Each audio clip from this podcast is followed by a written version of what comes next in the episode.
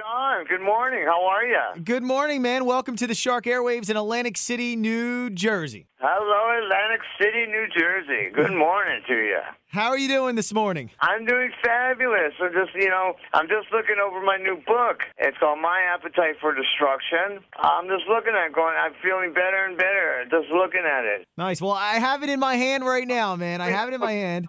It was so mentally and spiritually and emotionally therapeutic, you know, it's therapeutically healing for me. I can imagine. I'm, I'm reading just the, the press release here about your health and your childhood and uh, your bandmates and everything, just blurb of everything. I can't wait to dive into this book. I got into a little bit of it, but I love the backing of this. It says throughout my wretched life, there isn't a friend, family member, or fantastic opportunity that I haven't shoved into a blender and mutilated. Yes, that's, that's, that's exactly what I did. Took every good thing that came into my life and ruined it. But you know what, Steven? Here you are today in 2010. You got the new book. You got your Adler's Appetite Band. Things are going good for you right now, right? Got a new single called "It's Good to Be Alive," and you you get a free download when you buy the book. Can't wait to hear the new uh, song. What led you to write this book? I mean, you say it was therapeutic, but when did you start this, and what and what was the reason why you wanted to release this story? Well, I, I, started actually 10 years ago. Okay. And then so many things happened in the last 10 years that I, I had to add to it. And then I, and so many things I remembered, and that working with Dr. Drew, I was able to get out of my, my, uh, my psyche, I guess. You know, things that I was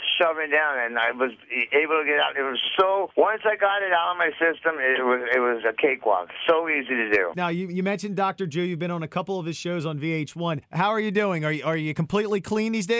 I'm doing wonderfully, and sobriety has been nothing but good to me. Congratulations on that. That's great to hear. But no, the most important part of sobriety I learned is I got to be good to myself. Well, absolutely. Because I also read here that, I mean, you said you've mutilated every good thing that's come to you, but you've kind of been betrayed by almost everybody in your lifetime from roadies, the friends, bandmates, and your family. Uh, but I see, you know, I see that you still have contact with some of your GNR bandmates. You actually worked on Slash's new record, right? Yes, that, that was so great to be able to work with him again and to be able to work with Flea. Because, you know, me and Slash and Flea all grew up together in the same neighborhood. You know, knowing each other since we were 11 years old. So it was like, you know, 35 years later, we're working together. The original Guns N' Roses, in your best guesstimation, do you think that'll ever happen? As long as the five of us are alive, we, of course we have it, we can do it. But I really think it's up to the fans right now to reach out to Axl and, and, and show him how much that they would, you know, rather have the five of us doing the show than Axl. Cause I, I mean, I don't even think Axl knows who's in his band. yeah, there's I always someone know. new. Did you ever listen to Chinese Democracy? Yes, and I think it would have been much better if he named it War. W dash A dash R. I heard you say that, but he's got the perfect initials for a solo project. Yeah, he does, doesn't he? You know, Guns N' Roses will always be Axl. It'll be Duff, Slash, you, and Izzy. And uh, hopefully one day we'll see you guys back on stage. It would be great. Yes, it would. Yes, it would. It would be really cool. And I'm knocking on wood at the next Super Bowl if we did if we did a reunion. You, you got this all planned out in your head already, haven't you? Damn it! Well, you have to.